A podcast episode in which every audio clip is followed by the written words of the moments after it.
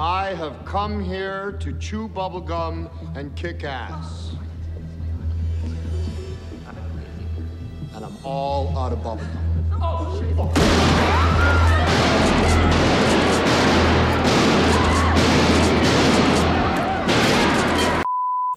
In five, four, three. Hello, and welcome to yet another episode of Lay Film. My name is Kevin. Uh, here today we have my fellow co hosts, Richie. Tyler. and Patrick. and who knows what episode number this is. I feel like we're getting close to 60 if this isn't already the 60th one. Um, and for that, we decided to pick John Carpenter's 1988 film, They Live. Yeah. But uh, before all that, uh, did we want to like talk about anything in particular? Oh no. What have you guys been up to? Oh no, I don't have a life. I, I almost, I'm not gonna lie, I almost had a tragedy happen today at work. Um, I was eating lunch and everyone was asking each other like how we were like in high school. And um, one of my coworkers, you, you know, you know him, uh, Kevin, uh, Michael. He was telling his story about how um, he got beaten up one time in high school because he was really annoying. And so one time he said that this guy punched him in the face, and then he kept. So, and then Michael kept. Uh, if Michael, if you're listening to this, this is really funny. I, I like your story.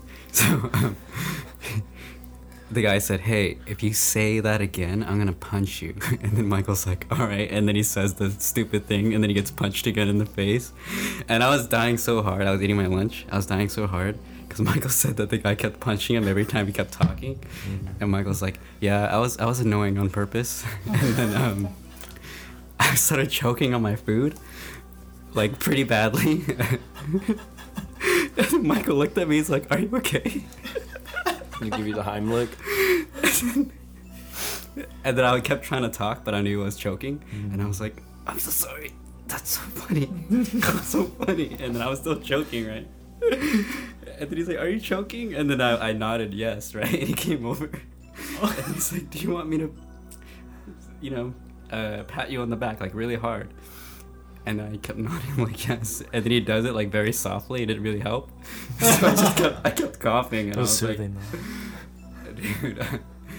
I thought I was gonna. Well, no, I didn't think I was gonna die, but it was it was moderately severe.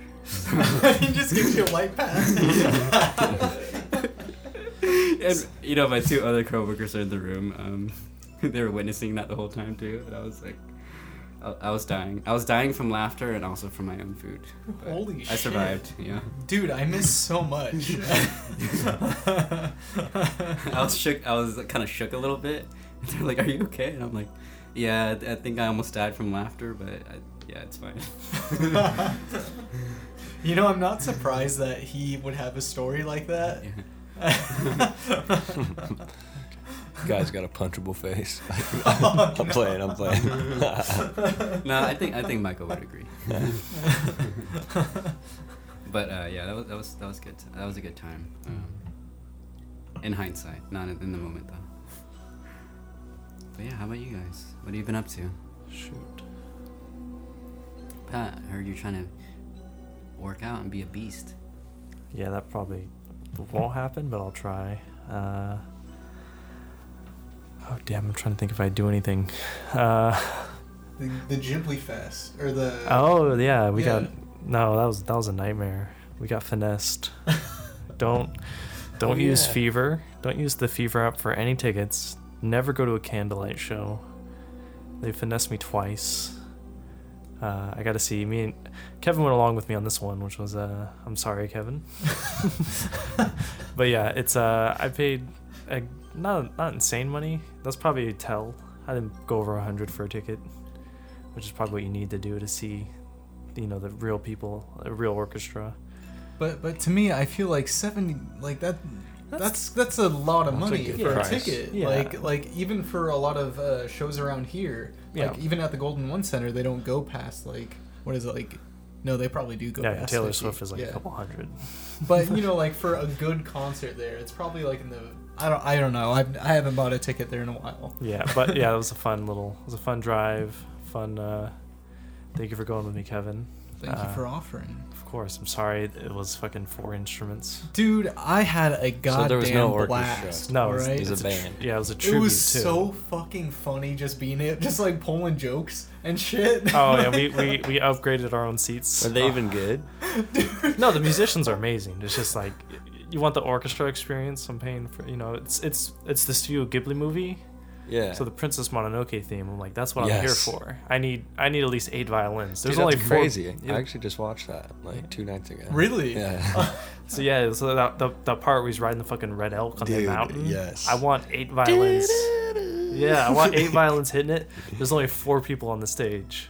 Like that's not enough to do Yeah. anything justice. Yeah, we like get in there and then it's just a bunch of like fucking plastic chairs, like fold out Yeah. chairs. They took us to the wrong section, I think, too. Like Yeah, I I paid think for front false row. advertisement. Like, Oh, an yeah. orchestra, I think, has to be should legally be at least And also, it's candlelight. ten. A, ca- it's called Candlelight Best of Joe His Hisaishi. His- Hisaishi. That's the title. Okay, so they're like cover artists. Well, we go there. When I buy the tickets on the website, it's Candlelight, the Best of Joe. I don't want to butcher his last name, so I'm not gonna say it. But yeah, that's the name of it. And when you Google that, like his orchestra is traveling with the same name minus the Candlelight part. And when we get there, they're like, "Welcome to Candlelight, the Best of Joe," and his last name, a tribute. Yeah, yeah, that's where they added a tribute. There's at like a the end. pause, and they go a tribute. that means there's gonna be four- Everybody's neck snaps. though.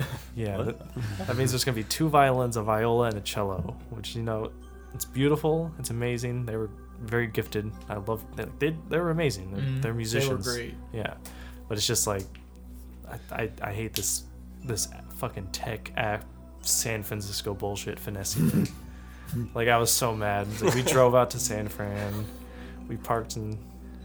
Yeah, we parked in a parking. I had a blast. I'm glad you had a Honestly, it was fun. Uh, like you had to pee so fucking bad. Oh, yeah, we just- like when we got there, We just couldn't went find to- a fucking bathroom. Yeah, it's San Francisco. It's only like one of the biggest cities in the country. You can't find a bathroom though. Why would you find a bathroom? Just go on the sidewalk. But no, yeah, we went to a motel bar, and I was, I in hindsight, I was kind of rude to the guy. I felt bad. He's like, "You guys want to sit down?" I was like, "Oh no, I'm looking for a bathroom," and I don't think English was his first language. He may have been like Eastern European. Mhm. And he's like, "Like, what do you want?" And I just, I just like leaned in. and was like, "Bathroom." and I was like, well, And then Kevin's let like, no, we'll buy, drink. yeah, we'll buy something. Don't worry. Like, I'll buy something. Like, Where's the bathroom? And I was, because I was just like, point, man, just point me like this hallway or toward behind the bar. Like, I gotta go. I had to go before we got on the Bay Bridge, and I was holding it in secrecy. oh man, that was, that was like a good forty minutes. No, yeah, because when you're driving to the bay, you can't you can't let the driver know like, oh, actually, I got to pee really bad, and we're in traffic on the bridge. There's no point. So yeah, when we parked, I was like, I'm about to pee my pants. we gotta go. like we got, we gotta find me an alley or yeah. And yeah, this yeah, it's you know it's it's lovely San Francisco on an evening night. Everyone's yelling. Yeah, we got buzzed, got Mel's. Oh yeah, that was nice. Uh, Nice. went to a kind of a ripoff. I don't know what the we're right near the Twitter HQ. Oh yeah, yeah, Yeah, that was. Oh, cool. hey, I was over there too. That's, isn't that by like Chinatown? I think so. yeah, Yeah. a little Mhm. down the hill towards the wharf. Mm-hmm. But yeah, the and yeah, the band. Yeah, we just got finessed. yeah, they, like on the on the ticket itself, it was like uh, area A, Oh, and then yeah. they sat us in the fucking back. They put us in the back row, and then they brought other people towards the back row, and they're like, "You can sit here, like where me and Kevin are sitting, or you can go up on the gazebo." And then when Kevin came back from like the restroom, I was like, "Dude, let's just go on the gazebo. let's just sneak up there." Yeah, that was pretty sweet. we snuck, yeah, we got on the balcony, and then they kept bringing people over, but it ended up there was us and one extra seat, so we didn't steal no one's seats. Did you get Yeah, a, like, a like- monocular? No, we were actually we, kind of got put in the back, but we went on the gazebo, which was like elevated, and again, we are still like 30 yards at most from the musicians, so it was, it was all a deal. I uh, in December I went to see Vivaldi cover uh, with uh, Jimmy, and uh, I paid for like the second row section. And this is like in a cathedral downtown in San Francisco, And yeah, I remember like we were in the second closest section you could get, and there's like five more behind us. And I was like, if you're if you're in the back row, you can't hear anything. There's no amp. It's just yeah, it's just them playing like straight from the instrument into this big empty cathedral at night. It was a great experience, but yeah, it's just like it was it was Vivaldi. They played Storm from like Portrait of a Lady on Fire, or obviously famously just as Storm, but also you know it's in movies. And yeah, it's just two violins.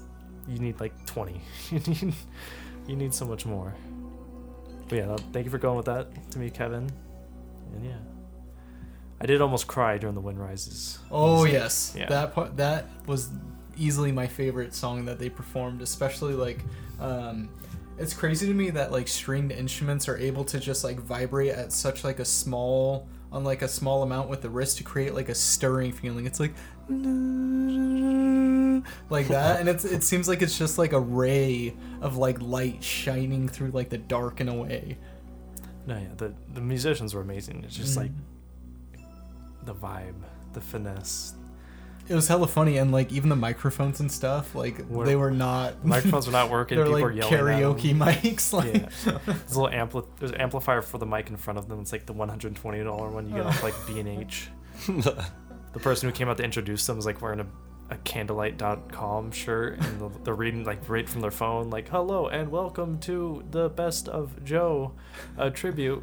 We thank you for and it's like they know nothing they're just yeah it's just like a gig job for them. It's and like- they and they're like, yeah, no social media, no taking photos, no videos, and then like literally right next to us, the, like one of the workers is just like, he's Oh, yeah. like, he's like zooming in and out and like twirling the camera on his like wrist, like, yeah run around the back. The venue had a beautiful uh, Uh, industrial air conditioner they didn't turn off yeah, yeah. so when it was you know there's no when they weren't playing there was just a constant low hum of like industrial fan like upstairs like And then the and then when it got to be the final song where people could take like photos and stuff, do you remember that one guy right in front of us? Oh, yeah, everyone- He immediately whips out his camera and then just a giant like bright white light Yeah. just like flashes and like it's holding on everybody.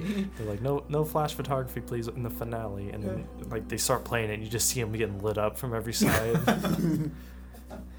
it was fun and then they s- there was a security guard just knocking shit over down the hallway and talking to someone like oh yeah I You're like, yeah, this is pretty sweet. Yeah, like, yeah. yeah. Hey, hey, have a good night. Hey, yeah. as the Spirited Away theme is like starting.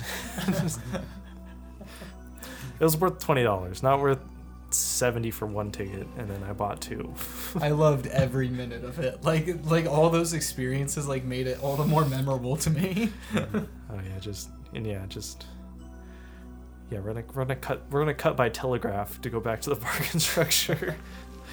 and yeah, I didn't know the city's gone that bad, but yeah, it's just like a mob hanging out yeah. in a certain section. Yeah, it gets pretty wild down there. No, I, I, God, I could swear to God, I went like in 2014, 15 when my brother went to college down there, and like I was walking like the same streets with my camera, like no one's around, no one's hassling, but going with Jimmy to the bay, like we saw like, we saw like the cops like breaking up like an assault and everything, Oh shit. and we're just walking to Japantown and all that. I don't know. It seems like somehow it's gotten. I don't know. Maybe it's just media fear mongering. It's like they live. Mm-hmm. I got some real they live vibes, minus like the the the pure-hearted undertones of it all. It was just it was more like realistic.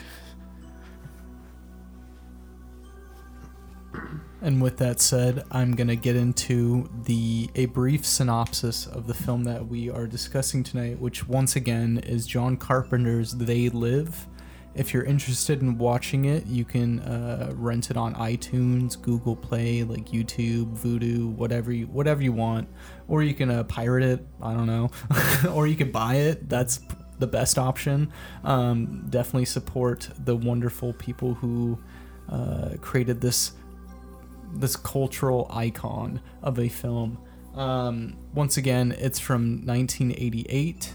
It's starring, you know him, you love him, you can't get enough of him. Rowdy Roddy Piper as uh, the the quintessential um, average, you know, person trying to get by. John Nada, and then also the incredible Keith David playing Frank Armitage and talked about this uh, this person a bit earlier with how magnetic they are in terms of screen presence. Meg Foster as Holly Thompson, and here we go. Uh, John Nada, a wanderer without meaning in his life, discovers a pair of sunglasses capable of showing the world the way it truly is. As he walks the streets of Los Angeles, Nada notices the, that both the media and the government are comprised of subliminal messages meant to keep the population subdued, and that most of the social elite are skull faced aliens bent on world domination. With this shocking discovery, Nada fights to free humanity from the mind controlled aliens. And then this is uh, the tagline You see them on the street, you watch them on TV, you might even vote for one this fall. You think they're people just like you. You're wrong. Dead wrong. Fuck yeah. I just love this poster too. Like it's just Roddy Piper wearing the sunglasses with the uh, one of the aliens in the Reflection. Oh damn, that's sick. Oh wow. Oh yeah. Just that raised eyebrow before The Rock did it. What so a trendsetter. So I wanted to pick this movie because um, it's one of those films that I remember seeing everywhere uh, in all forms of media, like you know, reverberating a lot of what what's seen in this film.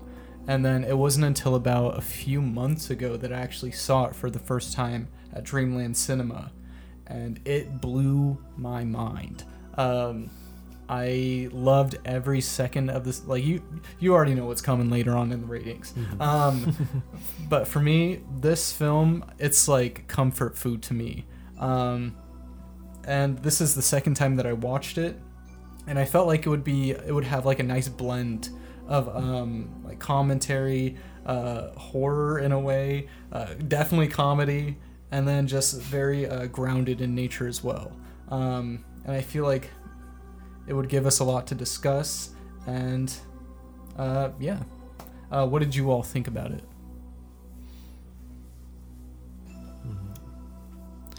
I uh, loved it. Uh, again, like always, I saw this a while ago. This is when I was like younger. I was there's like a, I had a phase of like rite of passage films.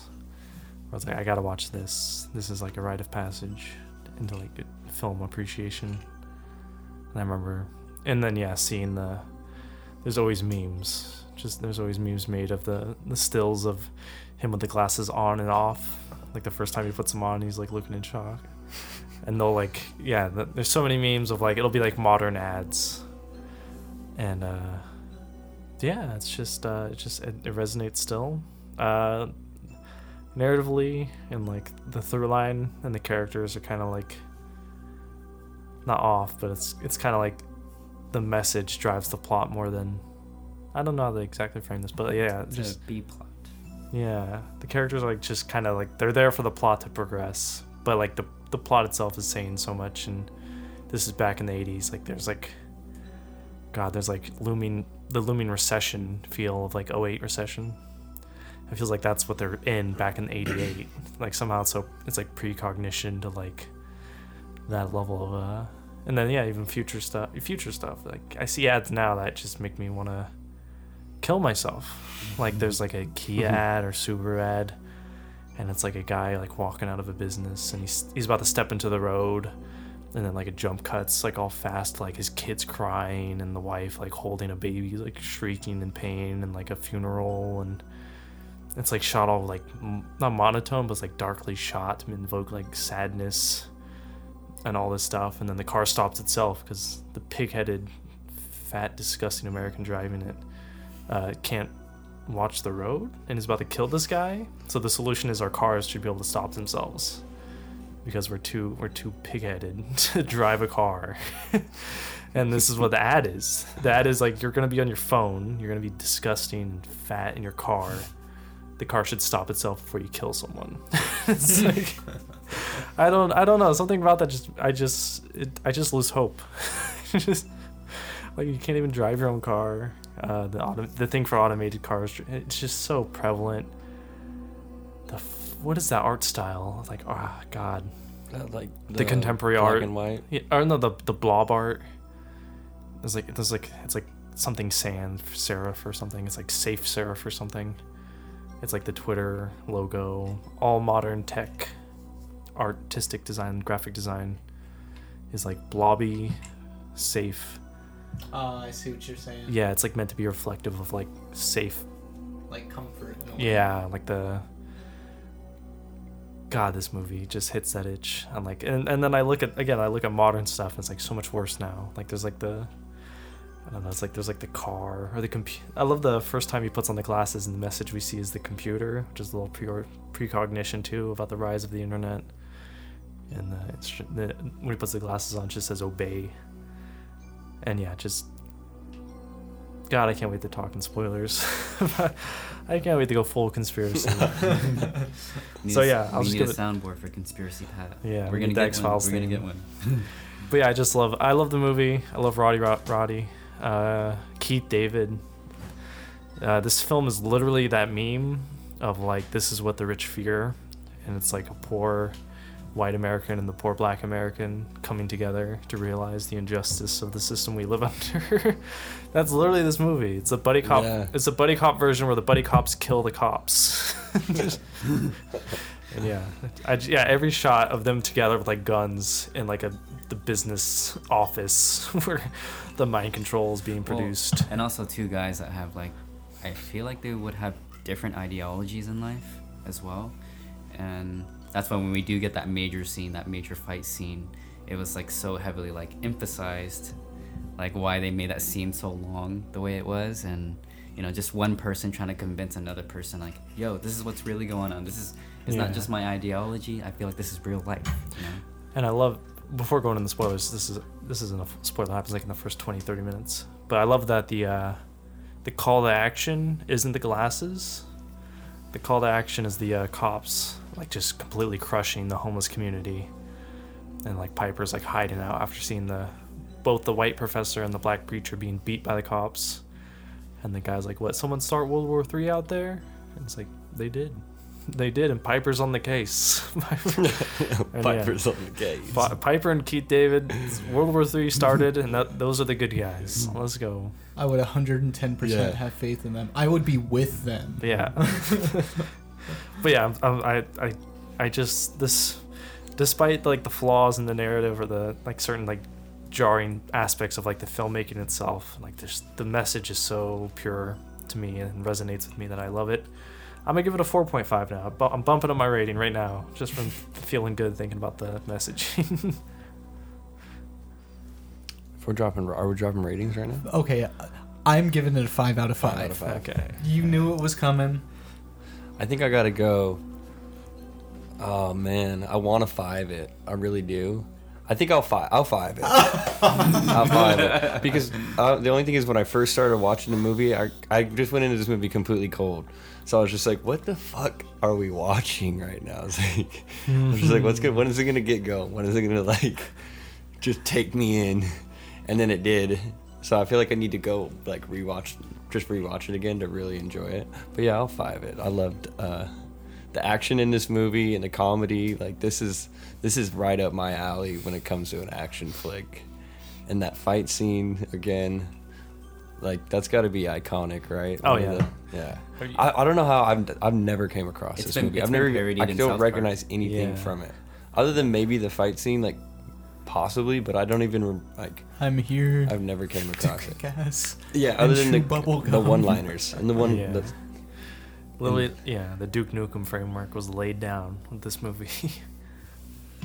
yeah, great film though. Great film. I'll at least five it when it comes to like an action, like a cheesy action movie. If you know what you're getting into. Yeah, um, I haven't seen this movie in 10 years. I've seen it like quite a few times uh, as a kid. And I remember seeing that fight scene and understanding like how great it was then and it still holds up now. Uh, yeah, I, I feel like it, it's my it's my second favorite Carpenter film, and I feel like my first favorite I would I will choose very soon when it's my turn. But um, yeah, I, re- I like this movie a lot. Uh, for me, I, am I'm not gonna five it, unfortunately, but um, yeah, I mean, I love Roddy Piper. Like, I felt like he probably should have had a bigger um, Hollywood career, um, just especially like being one of the better better wrestler. No, yeah, better wrestler to turned actor. Um, like thinking today, like dude, Dave Bautista's probably the best one right now, and then you know, um, John Cena's pretty decent, and then I would say Roddy Piper's up there. You know, he should have he like You don't like The Rock? I like the I love the Rock. He was my favorite wrestler, but No. the What about Hulk Hogan in that babysitter no, movie? no.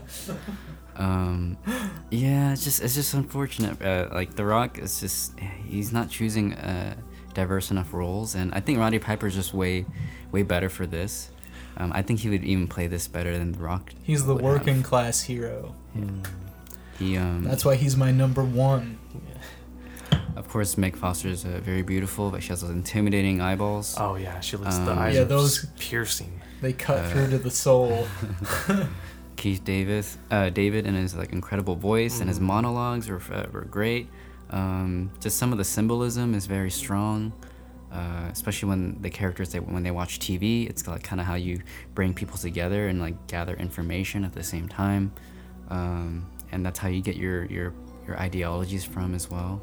So I love the whole aspect of like um, of the whole subliminal messaging, and. Uh, yeah, and the action's great. I love the action in the movie. I like that they use like blood um Squibs. squibs, yeah, for some scenes, which were, were really great.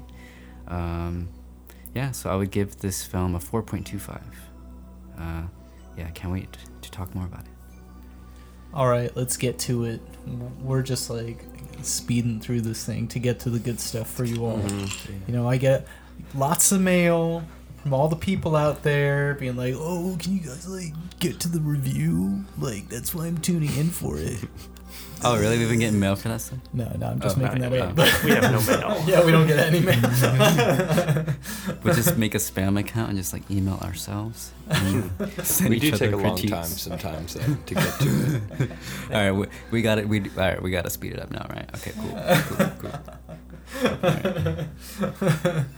but Hey, yeah, but we're here now. yeah. Wait, I, I, I did have one tangent. One tangent. Uh huh. Okay, The Rock's filmography recently really bad. But what's what's the movie where he uses the two x four?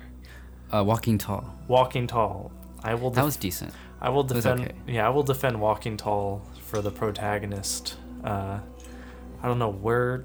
I don't know who was on what drugs or whatever the joke is, but like to have the to take the slogan "I'm gonna beat you with a two by four and make that a whole movie premise is admirable.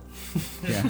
Like he just grabs a two by four and just beats people with it. it's like yeah, like more of that, more of that energy. I, I forgot about that movie. I, I feel like it's up there, but The Rundown is still The Rock's the best rundown. movie. Yeah, That movie was that is the best. good with Seann William Scott. Like that's like the one of the better buddy action films. Um, and the fact that he hasn't made something like that since then, when he first That started, was like- oh, that was so disappointing. Yeah. Once he got into the Fast and the Furious franchise, Uh, Just- yeah, he, he got good in that. It's just, but he doesn't want to He's be in making money anymore. though. Oh, he's yeah, making money. He's gonna be in Juma- Jumanji Seven. Yeah. What's that movie where they're in the video game? I don't know. I think that is Jumanji, Welcome to the Jungle Yeah. or something. Yeah. But yeah, just Walking Tall. I just remember it's like it's small town America, small town protagonist guy against like a drug trafficker, whatever story. He doesn't use guns. He uses a two by four. Hey, hey, he, he tried to change it up. He was in Doom. Oh yeah, oh, Doom. yeah. I don't think Doom was that bad. I remember watching him, like, I, I enjoyed it for what it was. Even though he played the main villain, which is kind of cool. Yeah. Who else? What? Scorpion King. Yeah, Oh my god. Yeah. I like him in the other guys. He's not really a main character. Oh that, but yeah, he should see now. That's the movie he should have been in like much more. They He should have plays. done He plays a good. Is that him and Sam Jackson? Cop. Yeah, he does. Huh? Is that him and Sam Jackson? Yeah, Yes. Samuel L. Jackson. They Like, should aim have for the done- bushes. when they like yeah, fucking jump off a fucking twenty floor building. If you guys haven't seen the other guys, that's underrated. Um, yeah, great movie. But yeah, that was my little tangent of like, I just have a soft spot in my heart for like seeing that as a, like a kid who's a wrestling fan. I was like, oh, The Rock's movie's out, Walking Tall, and I think it has like the comedic actor. I forget his name. One of those blonde guys that with the shaggy blonde hair. You know, there's two of them. One in Idiocracy and the other one. I think it was the other one. You Oh, was talking it about Dax Owen Shepard? I, I, I, if you had a gun to Owen my head, I couldn't tell you. Or Luke Wilson? Not Owen. It could have been Luke Wilson. It was not Owen. I would remember my man. But yeah, that was my little tangent. Just like the Rocks took shit jobs, but that was a good one. I mean, he's one of the highest paid actors in Hollywood, so he's like, whatever, I'm getting paid. And uh, like this movie, if anything's good, money will be supporting it. money equals good.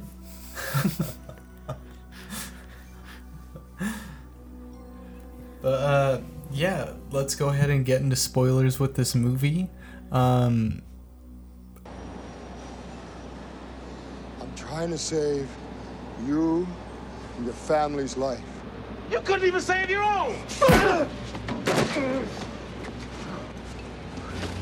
I'm giving you a choice. Either put on these glasses or start eating that trash can. Not this year. Okay. All right. I like Richie. We were talking about this earlier, where um, I think you were telling me about certain complaints about like the pacing of the of the film. Like once we first get into it, do you want to like expand on that? Yeah, I think that the film does takes its takes its time. I know that maybe Tyler, you were kind of alluding to that. Yeah, maybe about that's how why. It was kind of the build up to it was was kind of it take it did take a lot of time. I mean, we see him wandering this town, right? He we know that he's kind of a vagabond. He's he has his uh, backpack with him. You can tell he's uh, he doesn't have a home to go to. He's he, he's homeless, right? and it is about this like lower poor class person who has nowhere to go and he's just kind of going from job to job. And yeah they, they, they do focus quite a lot um, uh, within the, like the community that he's in right? About like the people that he's surrounded by um, and who he's involved with.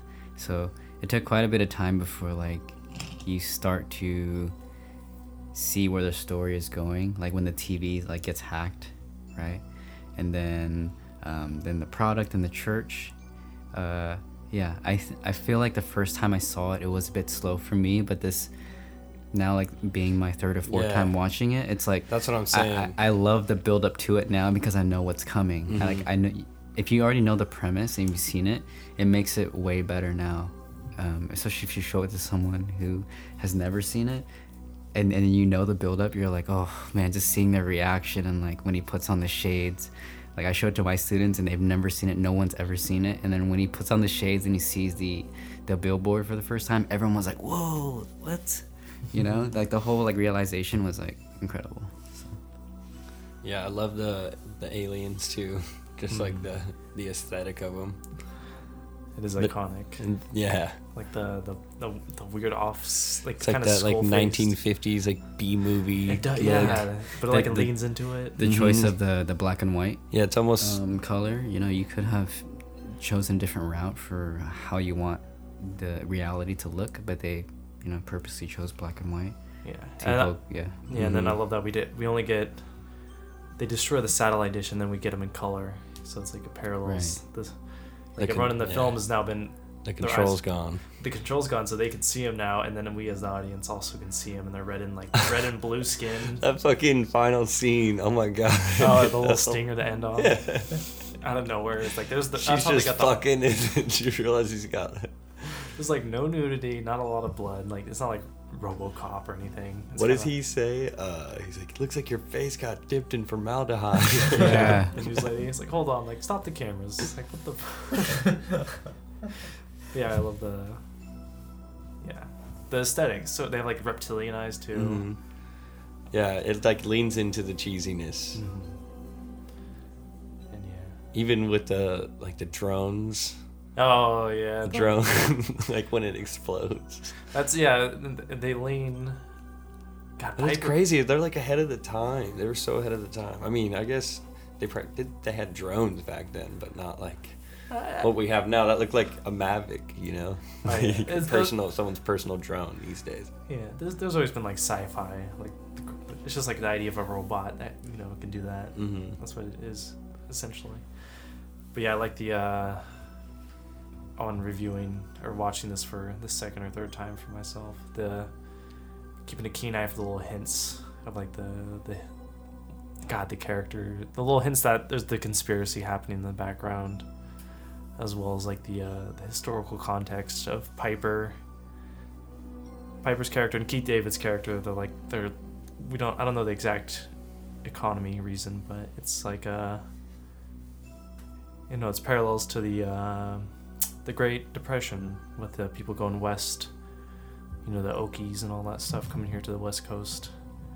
Is Grapes of Wrath? They're going to California as well, so yeah, it makes sense that the film's set I think in L.A. West Coast. Mm-hmm. Uh, there's some also like I think it's maybe it's Reagan stuff. Yeah. Well, we wouldn't get a lot of it till Clinton, but it's kind of like predictive of the uh, deindustrialization of the U.S. and this shift to like tech and service jobs. Like there's like Keith's David character's laid off a saw a mill, or is that Piper's? Like I think a steel mill. Yeah. yeah, just yeah, just the Mhm. characters. Yeah, the industrialization's being outsourced. And yeah, the, and then even the most poignant thing was the character who's they they use like third world and all that stuff when they're talking about the conspiracy. It's like yeah, it's a, they it's it's like Avatar in that regard where it's them going like the aliens are us, the aliens are the U.S. in a way, and but instead it's happening to us in the U.S. and the whole planet Earth. Like we're being treated like the U.S. treats uh, regions of Africa or Bangladesh or other nations, like third world countries. Like, yeah, they're coming here to exploit the resources, just make a profit, and they don't care how many of us are killed in the process. It's all, yeah, it's yeah very topical even today. Like, there's yeah, there's so so prophetic, I think, and it was happening back then too. Like Reagan had the Guatemalan death squads but that was more like political than just pure profits. Well, I guess it was also profits. Kind of intertwined. But mm-hmm. yeah, I just love that aspect on this viewing. That's I didn't give it a five. Even like some of the, like when he puts on the glasses and he's looking at the TV and it looks like a politician with the skull face, kind of almost looks like Reagan. oh yeah, no, it's, and then and it's also very it's very racially aware.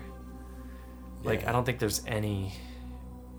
No no no non-white person is an alien, because I, I don't think so explicitly. It looks like old money. Yeah.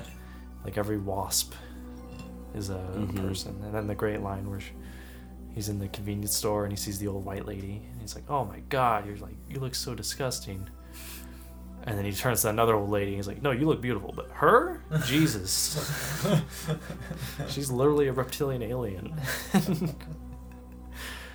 yeah. That's the one thing I, I always appreciated about this film was that it doesn't treat the audience or like it, it, it fully expects the viewer to catch on to everything that's coming at it because you know like it's mentioned before the pacing it plays its it, it takes its time in a very cool and collected way. Like it knows what it's going for and it has full confidence in itself and I love that about the story because it's just it.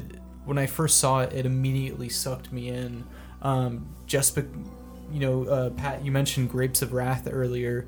I, for some reason, have always had like a um, a a a deep love and like admiration for that story, Grapes of Wrath, as well as the film um, with Henry Ford in it. It's something about like um, seeing people on hard times and just being exploited that really speaks to my soul in a in a strange way. Um, you know, probably an unsurprising way. yeah probably, i think subconsciously we may all have that desire as modern americans Mm-hmm. And then, um, you know, once seeing this film kind of in like a hyper, uh, oh god, I'm trying to think of like the right word, but um, it's basically Grapes of Wrath, but on steroids in the 80s. Yeah, it's 80s At, at the height, at the height of like, you know, mass consumption. Mm-hmm. Um, and then, like you said, with with seeing that it's Roddy Piper and like knowing his background and everything, and even like past that, like how he ended up like going out and stuff. Like, Um, I agree with what Richie said. It seemed like he was born to play or to have some more exploration in this area of work because I feel like his work as John Nada is it, it's it's like a glove. Like he just fits in so seamlessly to the story. It's practically seamless to me, hmm. and I was in it a hundred percent Oh yeah. the moment the music started playing. Like with the bass line, the recurring motif of that, where it's hmm. like doo doo He starts noticing things. doo doo, like the, yeah. Yeah, it almost felt like a, a western Mhm. uh, with the with the main theme uh, that's uh, continuous throughout the film. Um, yeah, because you know he's essentially an outlaw. You know, someone who comes into town and, and reshapes uh, society, right? And that's kind of how most westerns are, right? When the the the, the outlaw or the, the, the anti-hero comes into town and then save you know maybe rescues a, a few um, kidnappees and is it and or, or you know he yeah he reshape, he reshapes society just by his presence right? Just by him investigating what's going on. And yeah man Roddy Roddy Piper is incredible in this film. Um, I can tell John Carpenter has like a, a certain type that he wants to cast in his films. Like Roddy Piper Kurt Russell like they both have very similar look to them right? And the long hair and the fucking um, yeah That's, I that's the era. That's the era. in the, the 80s man the, the fucking 80s was like john carpenter's fucking whole decade of like being fantastic Mm. um yeah yeah it, it's it's great and and meg foster is, is really great too for um like yeah they cast they cast the right person to play that role because you, you kind of like almost want to fall for her and like you know just because like she has those like fucking The eyes are so crystal piercing. Yeah. blue eyes like like damn i don't know if she's wearing contacts or what but No, those are her natural eyes. damn yeah that's crazy And yeah, Um, they're they're so piercing and beautiful, but there's also an uncanniness to it. yeah Which is like Yeah. kind of side eye seeing the facades being pulled and back. you see the foreshadowing of, of her turn as a character because like she lives in such a nice area like her apartment that she lives in is like um, yeah she's super like well you can tell like she has wealth No, yeah. and she has a really high position and and they did um, foreshadow earlier in the film about like people uh, Selling out. yeah selling out essentially and just uh, yeah promoting themselves up higher up in the ranks just to side with you No, know yeah. these these things right These these occupiers. they it's they live uh, no offense to all the they them pronoun people but they live So they they live. We what is it? We sleep. Yeah. They live. oh yeah yeah yeah yeah the, the the tagline that the police cover up Yeah, and I like that. Yeah, it's like you said, it's foreshadowed where it's uh, she works in. She's like, I work for Channel Fifty Four, so she's in broadcasting. You're like, mm. and then uh, I think when she does that sweet move to knock him out the window. Oh, Yeah, I had that to. was great. I had to rewind that like five times. but yeah, she calls someone, but it's not the cops. We don't know who she calls. So it's it's kind of later on when the turn happens. She's like, oh, she's probably just. Like we come in the middle she of her sold con- out. Yeah, or we come in the middle of her conversation where she's probably calling like one of the aliens or like someone who's like like the guy who shot up the mall. Like he took me hostage, and they're like, "Oh, are you okay?" And we come in on that part of "Are you okay?" And she's like, "Yeah, I'm fine." And like, it's just, yeah, it's like very subtly communicated, more so than the other traitor who's kind of hamming it up. But also, you like just want him to get shot. It's like, oh, yep, boys, I, I sold them right down the river. Look at me living good. I have a suit. it's just, die. but yeah, it's very powerful. Like, I, I, I I'm, I'm ready. By the end of this movie, I'm ready. That's it, like exactly like that's that's one thing I genuinely love about this film is that it's it's sort of like a call to action in and of itself. yeah, it's not. Um, yeah, it's- Like it goes beyond. It feels like this movie is just sort of like a vessel to generate like a you know, it's that that typical like revolutionary kind of like mindset where it's like okay, we're nearing the end of this cycle, something new needs to start because the old is no longer serving us. Oh yeah, and then yeah, it captures. It really captures the uh, how the film captures how we lack that transcendent force for revolution as modern people, because like they live. The film's called They Live. All the protagonists die. so it's uh yeah, I think Damn. yeah. But also like just like unrepentantly, like the cops are just like doing a fire line, firing line on the protagonists, and like you know we've had a recent, we've had recent in this country we've had a recent uh, or constant even. Just you, God, we'd had a story about a cops locally tasing like a husky to death, like they just tased a dog.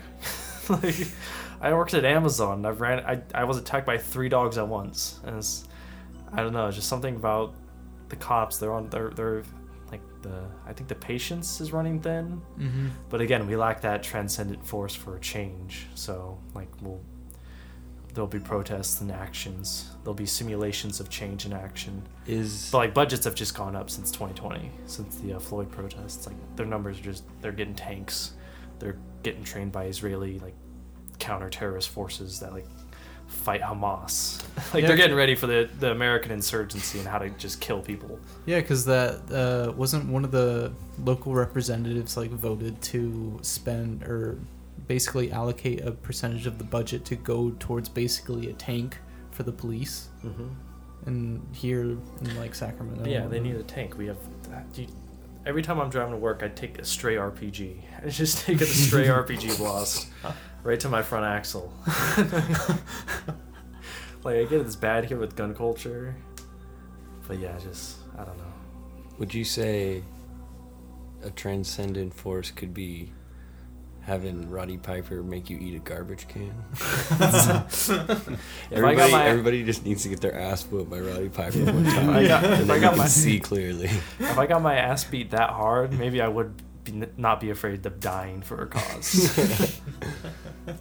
Yeah, because it's like that's to me Frank is I feel like he stands just as tall as uh you know bringing it back to that film title um as uh John Nada um because he they it was mentioned earlier it's like they both have completely different ideologies that's like one of their first uh interactions that they have where when um John arrives on the scene of the construction we can kind of see Frank side eyeing him, getting like a you know a, um, a Oh, yeah. feel of him, and uh, and then afterwards, you know, the the foreman comes by. He's like, "Hey, you can't sleep here." and it's like, what do you think I'm gonna do? Just like dig a hole and just like camp in it? It's like no. No, yeah, I, I love how subtle it is too. It's like, can I work? It's like you, it's like union only. Like you got to be in, and then he looks and he sees, uh, which is communicated to be like cheaper labor that's like off the table, Mm-hmm. and then he just goes, okay, like who do I talk to for what to do? Where he's going, I get it. I'm not gonna have worker protections or be a part of the union, but I'll be just you know exploited labor under the table, Mm-hmm. just like Keith David is, and all a lot of the people on the, a lot of the people actually doing the work. Exactly, which is like when they, when we finally do have them both introduced to one another. Um, Frank, you know, offers up a place to stay for John, and then um, we kind of see them have like a, a sort of strange interaction where he where he doesn't really take Frank's offer right away, but then we sort of see him following him on his way back. And then they have a little bit of a scuffle right then uh, and there, uh, where Frank's like, you know, I don't like when people follow me, Yeah. and then um, he's like, I got to know the reason why. And then John combats it with, oh, well, I don't follow somebody until I see where they're going. And it's like they're both going for the same thing, but different courses. Yeah. Like they're they're basically like two comets hurtling in two opposite directions, but they're about to like intersect. And we finally get that at like the crux of like during that fight scene Oh, where yeah. um uh even like when they're at the uh the shelter and whatnot frank's like entire monologue of uh you know basically being like you know uh everybody's out to um to live their own life while also taking or looking to take you out in the process of it or something like yeah, that. Frank's more aware of how it is, and then our protagonist is more like, you just work Like, no, hard. I love Yeah, he's a- America. yeah he's an idealist in a way He's like, if you just work hard and do the right thing, things will work out. And then he sees the cops before the aliens are introduced. The cops just like steamrolling homeless people with machines and just walking in a flat line, punching people, men, women, children. He's like, okay, maybe, maybe my way isn't the way. Yeah, but that scene was like one of my favorite scenes. oh, it The- was the, lighting in that? I felt like the lighting was really good. The Oh, yeah. colors. Dystopian, the harsh Mhm. red of like fire burning. Yeah, like the siren. has like a it has like a Terminator feel. Yeah. Like the Terminator 2 when you see the the T eight hundreds just like walking over skulls. It's like Mhm. yeah, there's the the cops doing the same thing. Well, and it's even the un- the dread and uneasiness of like the helicopter hovering over the church. Oh Like, yeah. whenever he enters the church and he leaves, like the helicopter is like already there, like fucking watching them, right? And um, yeah, uh, and then when he like fucking spies on the, the church for with using the binoculars for a while, where he borrowed from um, one of the uh, the guys, Yeah. uh, one of the homeless uh, Teenagers. gentlemen, yeah, a young guy, and um, yeah, when he's looking at the church and then he fucking looks up and there's a fucking helicopter there, and you're like, oh shit, like everything's like get, getting all crazy now. Everything's connected. Um, yeah, Keith David's the- like, leave it alone, man. Yeah, because because Frank's character is only in this because he has a wife and a child to take care of, but uh, that apparently he hasn't seen for months. like six months. They're all in Detroit. He has more to lose. Yeah, he's just passing through town to town just to be able to support his family because there isn't any work whatsoever. The wedge that was driven between the upper class and the lower cla- classes is basically at the crux of like crumbling um, under beneath its own weight. Now that the middle class is like entirely gone. This is in the fucking 80s. Yeah. Mhm. Things were good for the Mhm. middle class. Yeah, like you could actually buy a house Yeah. for like like they even now. say when they're at like that conference later in like the last third of the film, they're like, by 2025, Yeah. we'll have full control and power over the whole world. It's like, It's like, damn, we're two years away. It's already happened. I Tyler. think I hate to that's- break it to you. they, they were ahead of schedule. But I I really like the um, the dynamic between John and Frank's character. To me, I love how basically all the the entire romantic side plot it just never came to fruition. I'm a huge fan of that. It's very This one-sided too. Yeah, absolutely one-sided. And um just it was it was about like two people in two different areas of their life coming together for like a unifying cause. Again, this is what they fear. Mm-hmm. It's unification because like Mhm. they the wedge is there for a reason. They need to keep us separate in order to profit off of us, in order to basically reaping the the rewards like while giving us like nothing in return. Basically just like crumbs in a way. Just, li- enough to get us by. Yeah, exactly. And ah, just seeing like all the messages on the board, like the different ones, like marry and reproduce and everything. It's like yeah, because that benefits yep. America the most out of like anything that you could possibly do. It isn't recycling. Yeah. It isn't. Um, Stay asleep, yeah, exactly. Yeah. Consume. consume, reproduce, Just just obey. waste time, Follow. obey. and it's and it's making because this has been something that I've been thinking about in my own life, even prior to seeing this the second time around. Um, I've just been trying to be more cognizant of basically distractions. Uh, where, for instance, I'm just walking into a store and then it, you're like immediately hit by different colors to like draw in your attention, and then you see all this like light, bubbly ads, like Pat mentioned earlier, like on candy bars, like The- on yeah. clothing and like all this stuff, and it's like it's basically like just buy me, buy me, buy me, buy me, buy me, and it's like I'm just there to get like toothpaste or something like that. Yeah, and it's it, it feels so ta- it feels so evil now because it's like by me and it's reflective of who you are as an individual and it's positive. Mm-hmm. I was like, oh, this is like, uh, Well, yeah, money is God. yeah, money, Oh, yeah. Mm-hmm. like uh, like I don't know, like not organic because organic is good like inherently, but like just I'm trying to think of But like, it's like, oh yeah, you're you're getting something that's fresh. You're also taking care of yourself Yeah. by not introducing the, yeah. these harmful. I, it's like yeah, that's a great thing. That's how it should always be. yeah. But it's like you have to make a choice between that. That's to me, that's the sad thing. Yeah, it's like electric vehicles, cool. That's cool. Tesla? No. Lithium ripped out of the ground by like child miners in Africa? Not cool. Uh, probably future wars in Afghanistan for lithium deposits. Again, not cool, but that's, you know, the electric car is a good idea, but the execution is just carbon footprint stuff. Like, you know, you, we have a zero carbon footprint. I mean, just, they just pay someone to theoretically plant trees in a nation where it's unsupervised. And yeah, they get credits. It's, yeah, it. We want to do good, but there's inherently nothing changing anywhere. It's all It's all just like a. It's all an image. It's Yes. no. You know what it is? That's why it's so This bad is- now because it's like it's it's like uh It's like the allegory of the cave, basically, where we're just seeing the shadows placed up against the rocks and everything. yeah. Where it's like we're being sold that illusion. We're sold the illusion that we're not slowly being poisoned, but yeah, they're just they're they're cranking that poison gas. I mean, even like what's going on in Ohio Yeah, and stuff that's what I was about too. That's yeah, that's a great that's a great example. Shit's wild. There's so many memes of like the hyper reality. It's like, the simulation's broken. Like there's what white noise made in 2021, 2022.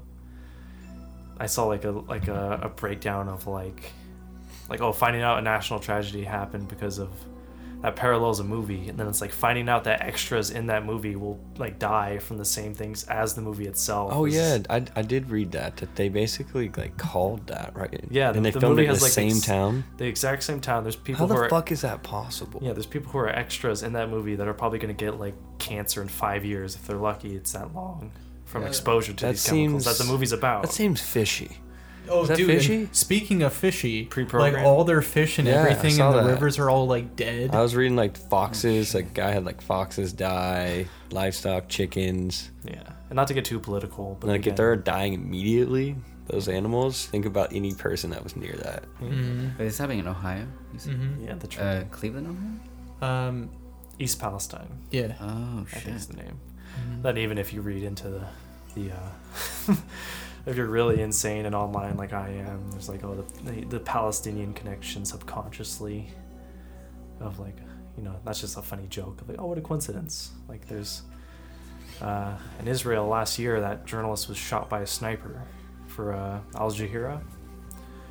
Uh, an American citizen just shot with a sniper through the head, like hundred yards away from the demonstration, and then uh, yeah, nothing. There's no investigation. No, we're not gonna look into that. We're not gonna stop giving them money to do what they're doing. They have a checkpoint with an automated turret that's gonna use facial recognition technology. It's like it, I don't know. It's like it's like RoboCop stuff happening, where there's like a unmanned machine gun on a, on a walk space that's gonna maybe be given permission to kill in the near future. And yeah, it's just uh, it's pretty insane. We're seeing more dystopian things constantly than these movies. Yeah, and that's what I mean. This movie is like sort of a nice reminder in regards to that. Um, and I, I, I know that that's a very like topical thing to say, but uh it is what it is. You know, like for me, like watching this, it, it it reminds me of all the ways that I'm being profited off of, and it makes me feel repulsed by it.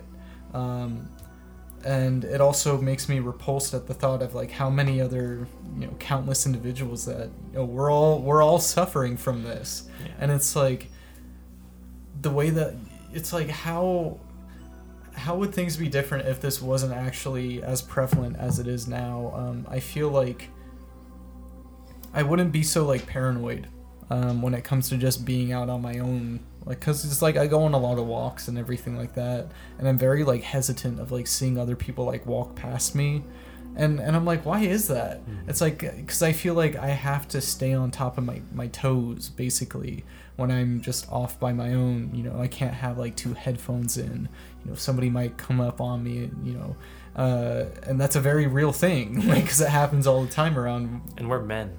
yeah yeah it's like there's there's people that are gonna, that are gonna like basically step on you um and so i you know we were talking about this uh when we were in san francisco pat but like the way that we both handle it like if we suspect Oh, like yeah, a just- shady person yeah. like on you know walking towards us i go on the opposite side of the street i'm like uh-huh. nope i'm not dealing with you like no like if you're cool cool i'm just gonna go on this side of the street but if you're weird man i dodged a bullet basically I still say eye contact is Yeah, the way. yeah. You create this. You create like a kind of spiritual connection, just like when it's like if a car is about to like shady looking at a light and you're about to cross, like just make eye contact to like acknowledge, like you know, really really be sure they see you as a person.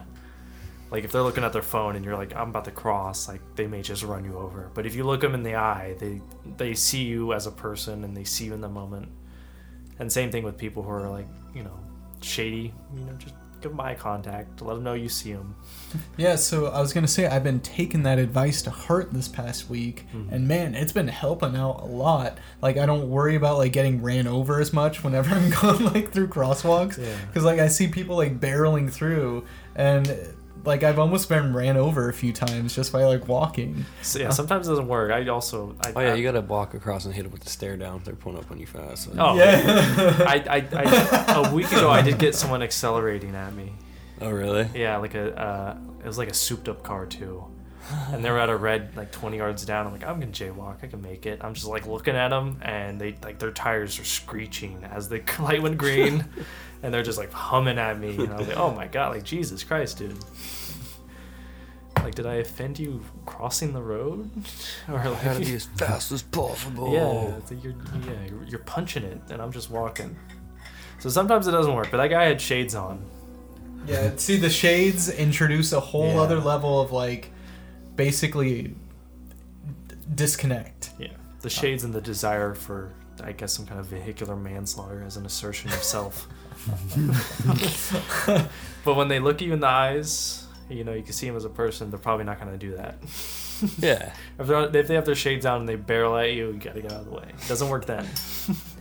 But like one one thing that um I or one sort of like question that I have about this movie is, you know, this to me a good movie isn't one that uh, only holds a mirror up to society and is like, hey, look at how ugly you are, Oh, or look at how cool you are. It's not And some like- lame absurdist movie. Yeah, yeah, it's yeah, exactly. It isn't it isn't self-referential to a point where it's just for like glorification, um, or basically just edginess in a way. Yeah, I'm aware of the postmodern condition. That's, Yeah. that's all I need to be. Yeah. I don't need a transcendent force, which this movie has. Yeah, and and basically going back to that, um, like how our society could potentially have that transcendental force.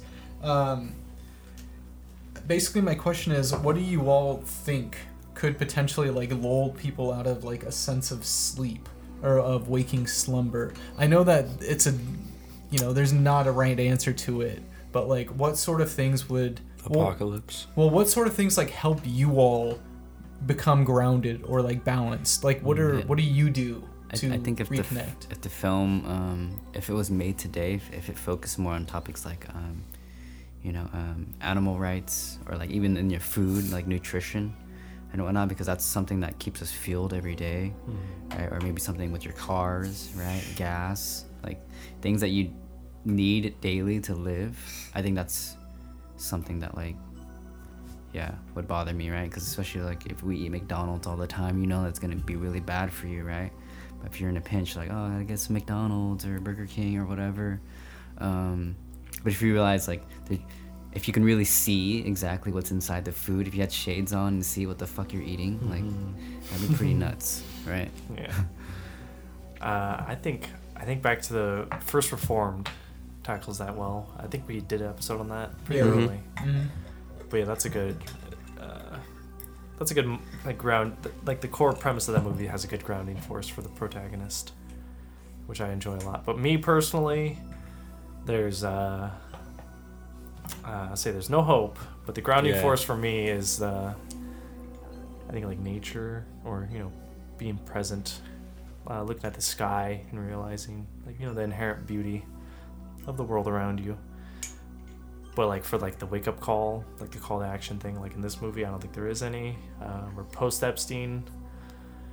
Uh, we're probably gonna see a nuclear bomb, maybe in a year, two years, detonated if things keep happening.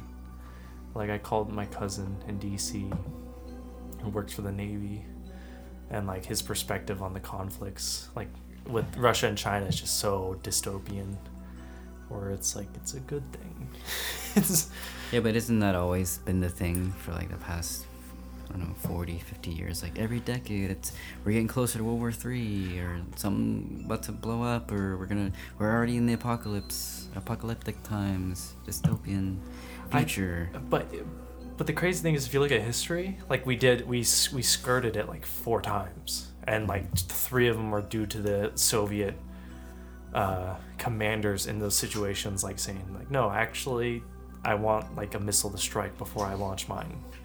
Like I think it's a submarine or a missile silo commander had like false readings on a certain day that like missiles were launched and his orders were just like no matter what like if they're launching missiles at us you go full scale nuclear retaliation on the us and he's like no i'm gonna wait two hours for like confirmation from another like sensory system even though his orders were just hit the button right then and then the second the two hours came around and the, sen- the other sensor was like oh no that's like a false positive like you you saved humanity basically by not hitting the button while the sensors told you to like you weren't a robot uh, and then I've seen people say that I think it's more plausible now because again, like the call of my cousin who's saying Just like, getting hacked. not even hacked. It's just like we're gonna give we're gonna give. Uh, I don't. I, I. It's so insane. I don't know.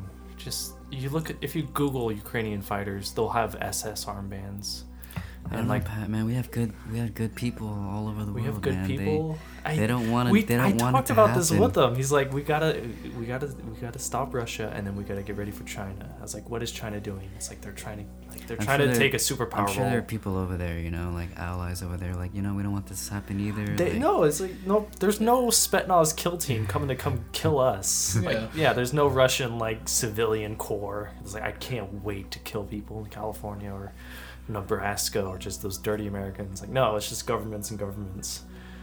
And now the Russian government doesn't even have like the ideological framework of communism to like make them at least a little more humanist. Now they're just oligarchically controlled, just like we are. And in the past Cold War history, like the U.S.'s like policy was like, we'll just keep pushing them until they hit the button, and they won't because you know we don't care. It's like either we'll make money or we'll just all die, and it doesn't matter. And then now we got two sides that are going to be doing that soon, and yeah, so I'm like, there's no there's no call to action. Like we're arming neo Nazis that are like unrepentantly wearing like swastikas, but then the Wait, really? Oh yeah, there's like the you see the the two lightning bolts. You'll see the skull with the bones. They're trying to get on top of it, but like because of the Ukrainian the Ukrainian history with the Soviet rise, uh, with the Holodomor genocide in the 19 whatever's 20s, I think, the famine. Like they do have a. Uh, they're stuck between a rock and a hard place culturally because they were invaded by the Nazis and the Nazi push.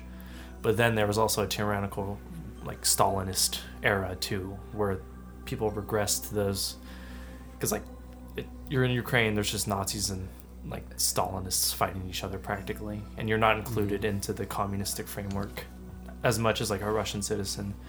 So you're exploited. So like your heroes are either the Nazis killing the, the, Yeah. the Soviet Stalinists or the Stalinists killing the Nazis and you got to pick between those two. And the U.S. is backing the Nazis who are fighting against the Stalinist Soviets, because our conflict is with Russia as a government, and Russia has the lockdown on the communist Stalinist imagery of you know that era. So we got to prop hmm. up the Nazis, and the whole enemy of my enemy is my friend. yeah, but again, Yeah. it's, but also we're not supporting.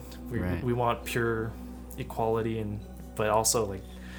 We, they have this. They have the SS logo on their shoulder. I gotta look. I gotta look more into this. Uh, it's it's so insane. We're gonna give them artillery that can reach Moscow probably within a year, and if you think Russia's not gonna like, if we keep pushing them far enough, that if we're striking, Mo- if we're using them as a proxy to bomb Moscow, like they're just gonna nuke a part of Ukraine, and or the U.S. Maybe China will invade Taiwan before then and help cool this whole thing down, but it's it's looking pretty grim. And my yeah, the perspective was like, no, we need to do this because again, we got to keep the uh, lizard people and they live in charge of our lives. yeah, but yeah, it's it's. I'm sorry to get so doom and gloom, but like, there's no revolutionary force anymore. It, we lost that force that this movie is trying to communicate. That's why I love the movie. You know, Piper transcends. They trans. They're they're willing to die for a cause. We're not willing to do that here. We'll we'll do stuff for a cause. We'll change our social media. We'll identify ourselves with a certain political party. But like to to die, like we're not the Algiers. We're not gonna die in the streets hmm. for a cause. We're not pushed that far yet. And then our causes are gonna be what, like war with Russia or China. Yeah. Maybe, hopefully, we can die in the streets against those concepts of like nuclear destruction. But even then, we're having there's just no progress. Like Cuba's still like extremely sanctioned by us, and they codified same-sex marriage and abortion into their constitution as like a dunk on us while we were overturning Roe v. Wade. But again, they're like our they're an eternal enemy. They're not allowed to be traded with. We're not allowed to be friendly with them. They're right off the coast of Florida. they're an eternal enemy because they literally just are just taking care of their people and developing. I don't know. Like why why is it like that? Because of the '60s. What did they do? They killed Kennedy. No, that that was us. Yeah, see, this is why I just don't even try and I don't try and worry about it. You can't. That's and again. I am why interested in it though. it's fun to look at it and the fun to see like the the doomsday clock progressing. Maybe Yeah. microplastics. I'll start worrying about it when like I get the official alert. Yeah, that's why first we are officially fucked when I get that text from Pat. Then I'll be like, It- ah, damn. Well, at least I had a good time. leading Tyler, it's already it. it's already happened. Yeah. All right. Well, I'm gonna keep if I can still keep having a good time No, yeah, while it's happening. No, that, and that's all you really can do. And then I think to back to first reform, that trend, that beautiful moment with the the two characters is about how you can find beauty and love outside of the future, Mm-hmm. because the future is the future. Even if there's impending doom.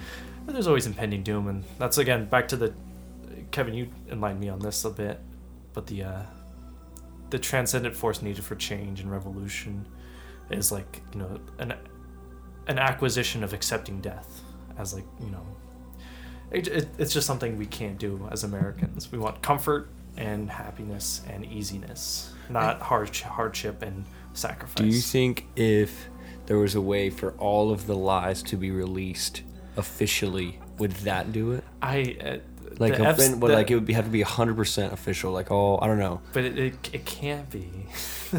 the Epstein, remember when the Epstein stuff was happening and Bloomberg was doing articles about like like deepfakes are so advanced it can make anything look like anything. If any photos come out of me, Bloomberg Well, yeah, he owns the paper. The paper's doing stories Is that, about is that a new cop out now? Is that going to just be a new cop They were trying. That was the cop out while Epstein stuff was coming out of them saying like, if you see any photos, like it's probably faked. It's probably Russia. It's probably them stealing the election again, and you know, it's just they're gonna. There could be footage of Hillary Clinton eating a baby. But what if we had like a Mr. Robot type hacker that I- did it? I know? yeah. I don't. I I, I need Did to you see guys watch Mr. Robot? I need love dude. Mr. Oh my god, Mr. Pat, you, dude, Oh, Pat, I feel like Mr. Robot is It's made for Pat. literally It's made for me. Yeah, it's made made for for Pat. Yeah, absolutely. yeah. But I think if we if we saw that stuff, it wouldn't do anything. Like the Podesta emails, the Podesta art. I'm trying not to go full Pizzagate, but like, there's he has like a he has like a weird art. It's like it's an artist's work of like an abused childhood from their perspective. But when you have like Podesta buying that art and putting it in his house of like a naked kid crying and all that stuff, I try not to lose my mind, but it's so hard not to. it's like I don't believe Pete, there's a dungeon under the pizza restaurant, but there is a Moloch demon that they all like feed sacrificially. Not literally or literally. It's metaphorically. It that's the I- beauty. but but then again, I get what you're saying. Like if there was literally also- a Moloch demon on Epstein Island, I'd feel so much Or better. is there, or is, is there collective, the Moloch demon itself? that that's what Yeah, the that reality could is. be The it, reality, yeah. yeah. the reality is the Moloch is metaphorically. yeah, it's the myth yeah, the, that this, people buy into. yeah, the sacrifice of the children metaphorically is the sacrifice of the younger generation. See, and and that's the problem is that we don't have modern myths. To me, they live is the last modern myth. Like that, I feel is meant to or bestow upon us Yeah. like some sort of information It's touching that to energy. decipher Yeah, and he- to implement in our own lives. He transcends through his death. He frees us all. He he dies for our sins, but he's not saying. And again, in '80s fashion and Piper fashion, flipping off the camera. yeah, he's not saying it is it is finished. He's not Christ on the cross saying it's finished, like the sins are redeemed. He's he's redeeming the sins of what allowed us to be controlled, and he's saying like fuck it. he's saying he's turning back and saying "fuck it," and you shoot the satellite, and then he's flipping off the helicopter. A bit of Yeah, the he punk. shoots beautiful Holly too. You know. Hey, you you had to give that up. Yeah. Just pulls it out from underneath his like Yeah. in sleeve. Dude, he could, you know, he could have had a really great life, right? He could have went to the uh, be rich, could have had a fucking a home, right? Because he doesn't have a home. but it's not about. Could about have had that. everything that he wanted, and yeah, he But- fucking did it for the people. Oh, so there's like a few things I want to touch on. Um, the first thing that came to mind when seeing, uh, for instance, the uh, the person at the black or the uh, the tie the suit and tie event. Mhm. Um, the traitor. Yeah, the trader. Um, it reminded me of like various instances throughout like history, as well as just like um, uh, basic social constructs. Like for instance, like prisons. Like there's a like there's a there's the idea of the rat. Like who who sells information? Who's willing to turn on another individual for their own gain? Yeah. You see that like appear throughout like prisons, as well as like even in um like uh with like prison camps. Like you would have uh people like selling out uh, people of their own kind in order to maintain like a higher place on the social hierarchy of you know whatever establishment that they're a part of at that time. Um, like neighbors turning on neighbors because like that's where these lecherous people like that's where they they sap the vitality out of society. And um like like Pat, you mentioned it about like uh, there's like we don't have like a not us specifically, but like maybe our society right now doesn't have um, a reason to die or like a like a cause to die for, and because it's like, what do you think is the most uncomfortable thing people can think about throughout the day? It's their own death.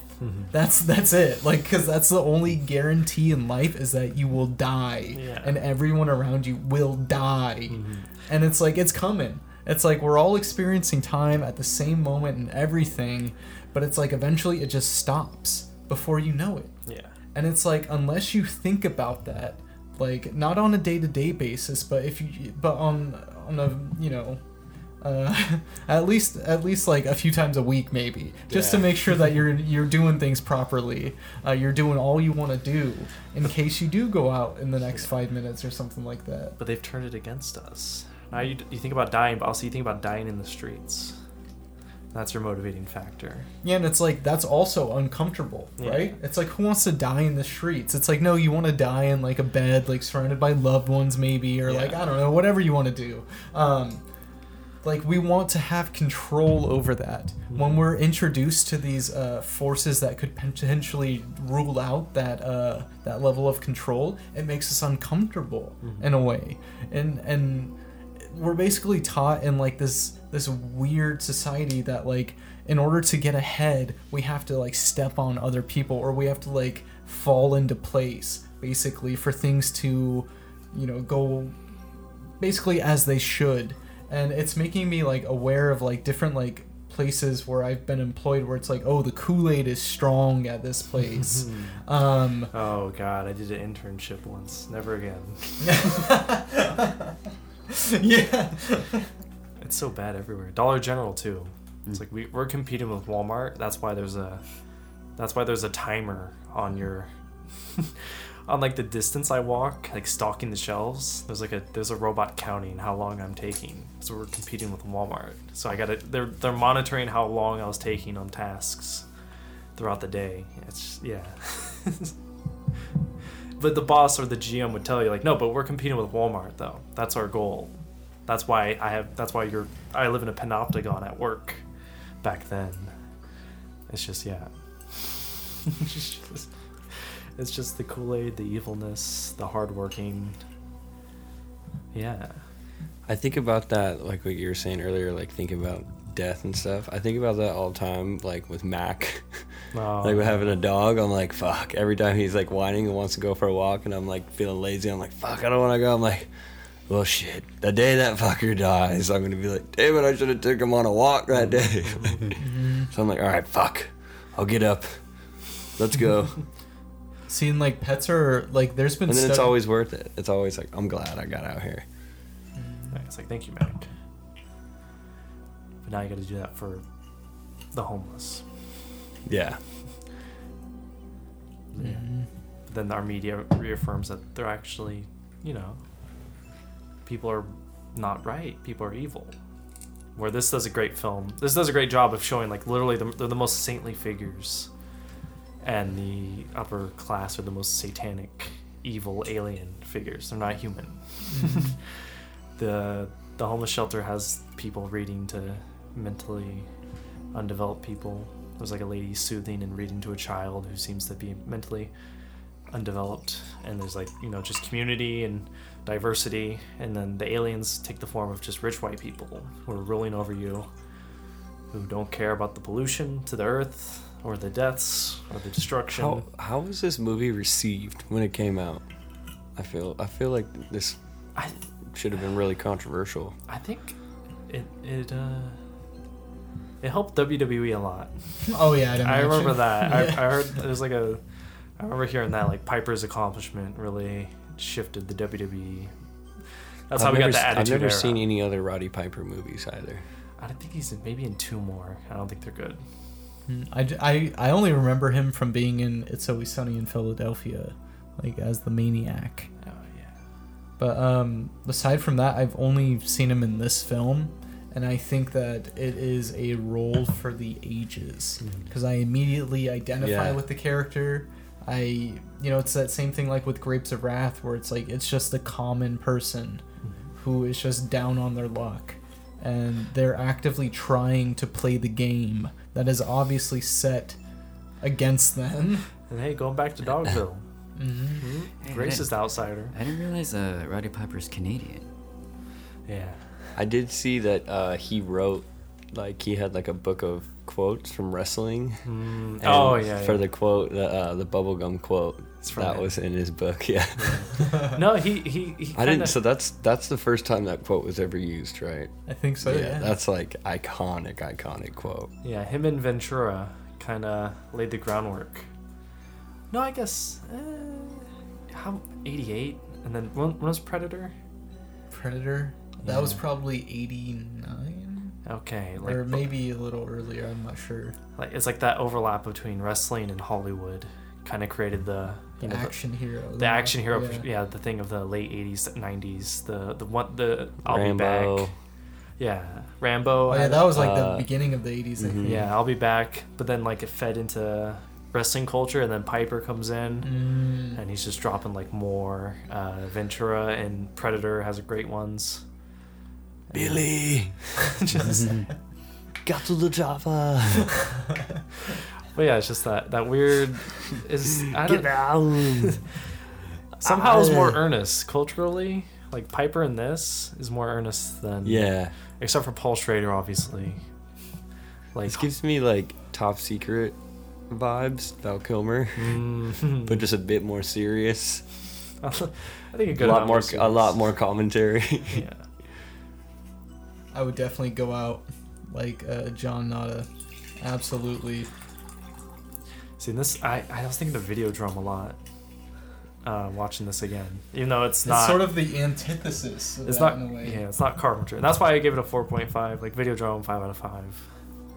Just because I love the uh, psychological aspects as well as the commentary. Where this Mhm. one, it's more the, the narrative is the mess. The commentary and messaging is really good, but the execution of certain stuff isn't as much as Videodrome. I'm willing, like, I'm willing to overlook or overlook any sort of flaw with this movie because of just basically the reason it ex- it exists. It's basically what what is art's purpose in life? It's to basically break societal norms Yeah. and basically break people out of their everyday living to look at um, you know the ordinary things in their life with a new pers- with a newfound perspective Yeah. in a way and i feel like that's absolutely what this film does Yeah. it and it does it only in a way that film could do it Yeah, don't Um, don't fall for the Marxist film students thing about like you know the narrative structure is inherently classist. So I'm gonna make a 40 minute film about leaves blown in the wind and no, noise music under it or anything like that. Like, no, these these archetypes and structures are very powerful and they should be used, like in this movie, for a revolutionary force, or at least just make you aware. Like once I I, I think the reception would have been when they saw They Live, they would have looked like if I saw that in the 80s, I'd look at like ads and stuff. I'd just be like, oh man. like the reason the Talking Heads resonates so much is because you know, and Men at Work too. Like there was a subculture aware of the hyper consumer nature of everything, I think They Live probably hit that audience really hard. Well, man, uh, John Carpenter's not uh, a stranger to like his films being controversial or not well received at first, right? Like when he first did the the thing, like no, people thought that was just a gore fest and it had no substance to it. But over time, like after that film came out and people started watching it on their VHSs, they're like, well, this movie's actually like deeper than it appeared to be at the time, right? And the effects were just icing, like just on the cake, Yeah. right?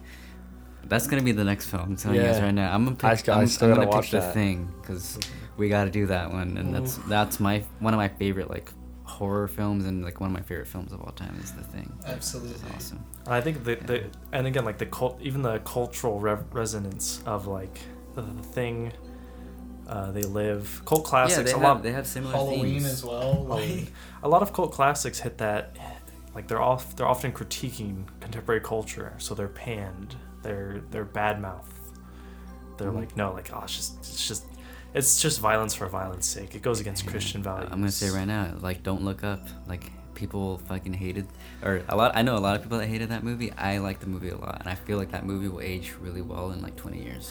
I, I think Mm-hmm. it's I think it's good, but I, I just when I think of Don't Look Up, I think of Melancholia, and I and then I think Mm-hmm. of Don't Look Up as more reflective of current society, where it's like I I fucking hate this movie, and then people are like, like actually no, I love this movie, and you know, they're it's it's like it's like the the split between political Mm-hmm. factions.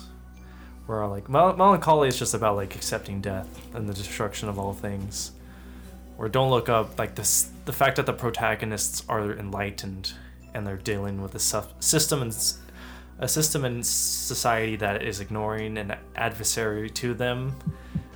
To me i'm distrusting of that because i feel like it's meant to resonate with the audience and make themselves feel like they're the ones who know the answers instead of like the transcendent concept of like melancholy is just like that slow intro at the start. It's just about like the grimness of mortality this insignificance of all life on earth. And like yeah it's like a failed wedding is the backdrop to it. And it that's why i'm harsh on don't look up. But i do i've seen clips. It looks pretty hilarious. I need to watch it. Like i'm sure i'm gonna It- like it's, it. It's a funny movie. I mean, Melancholia is not meant to be funny. Yet, no, it's, No, it's incredibly bleak, and I think But don't so look. Don't look up is like the darkly co- comedic one where it, it tries to hit as many angles as possible, and I think that we I thought it was great. We're already kind of having this discussion of like, what would you do, or what would it take, yeah type of force where it's like there is, there's nothing in this movie. In that, and Don't Look Up, it's, it's like yeah, there is nothing, even when people know.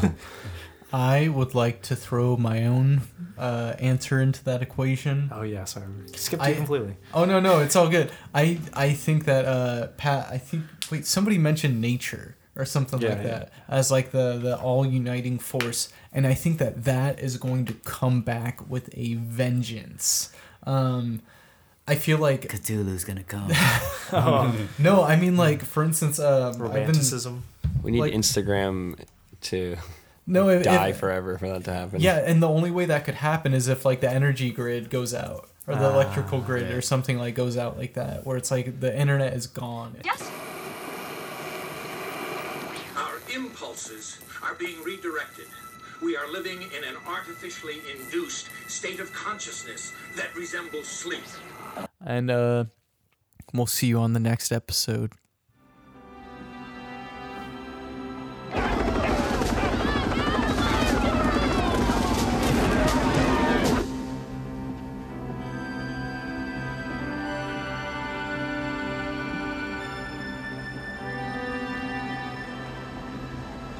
Join the party, man. You go with them.